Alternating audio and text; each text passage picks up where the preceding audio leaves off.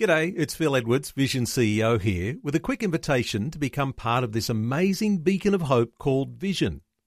Together we can put our love into action to help people of all kinds build or rebuild their lives on the truth of God. Please consider the part you can play during our upcoming Visionathon appeal, remembering that it's your support that makes Vision possible, including this podcast. Audio on demand from Vision Christian Media. Want to win in life's challenges? To know the will of God and have more passion for Him? Practical help right now with Tak Bhana and Running with Fire. We're looking at a very interesting aspect of our relationship with the Holy Spirit. We need to be on good terms with Him. And we saw that yesterday that we can grieve the Holy Spirit. We read that in Ephesians 4, verse 30. Do not grieve the Holy Spirit. And then we can quench the Holy Spirit. 1 Thessalonians 5.19, quench not the Spirit. And so, what's the difference between quenching and grieving? Quenching is what we do to the Spirit, grieving is how He responds to what you do. So, grieving speaks of the anguish of the Holy Spirit when we quench the holy, holy fire that is, is kindled in our hearts. So, when you quench the Spirit, then you're going to end up grieving Him. So, to be in a right relationship with the Lord, we must not quench nor grieve the Holy Spirit. Isaiah 63, verse 10 they rebelled and grieved His Holy Spirit. So, He turned Himself against them as an enemy and He fought against them. That's a powerful verse, isn't it? So, how do we quench and grieve the Holy Spirit? Well, we saw that yesterday. There's a whole list of things that you probably don't want me to repeat, but I will anyway. We grieve Him when we sin theft, lying, anger, lustful or covetous thoughts and desires. See, the Spirit of God is pure. We also grieve Him when we are ungrateful.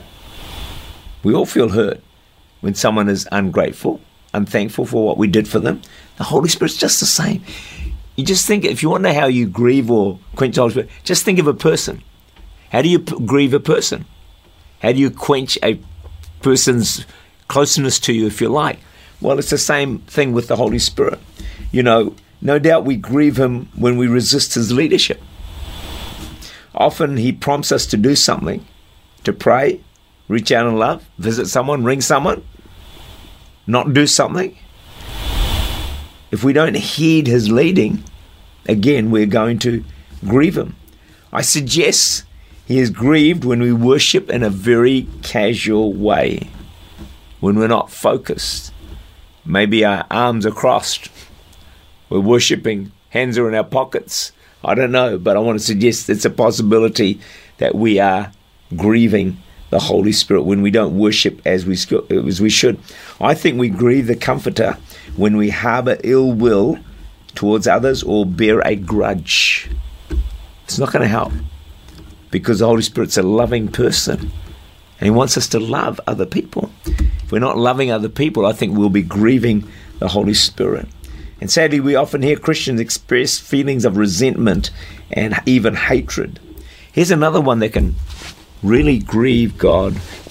And we see this in Jesus, and that is hardness of heart.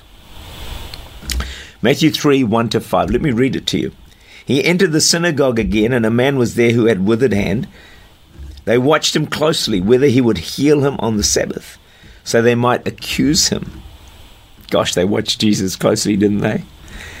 And he said to the man who had the withered hand, Step forward.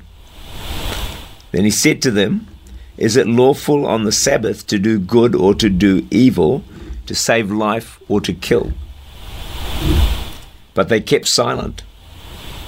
And when he looked around at them with anger, watch this, being grieved by the hardness of their hearts, he said to the man, Stretch out your hand. He stretched it out, and his hand was restored as whole as the other. Because God, Jesus, the Holy Spirit is so loving, so kind, so caring. When we have a hardness of heart towards another person, I believe, as we saw with Jesus, it grieves the Holy Spirit. So let's make a decision today and ask the Holy Spirit to help us so that we don't grieve Him and we don't quench Him because we want the Holy Spirit to be close to us. We want Him to help us and to empower us. And it's important we work hard at being on good terms with the Holy Spirit. And if we do that, we're going to have a much stronger and closer relationship with Him, and we'll experience so much more of His help and of His power. Tak Bhana is the Senior Pastor of Church Unlimited in Auckland, New Zealand.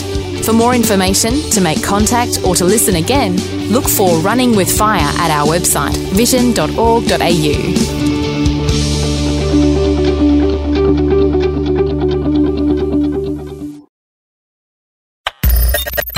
For taking time to listen to this audio on demand from Vision Christian Media.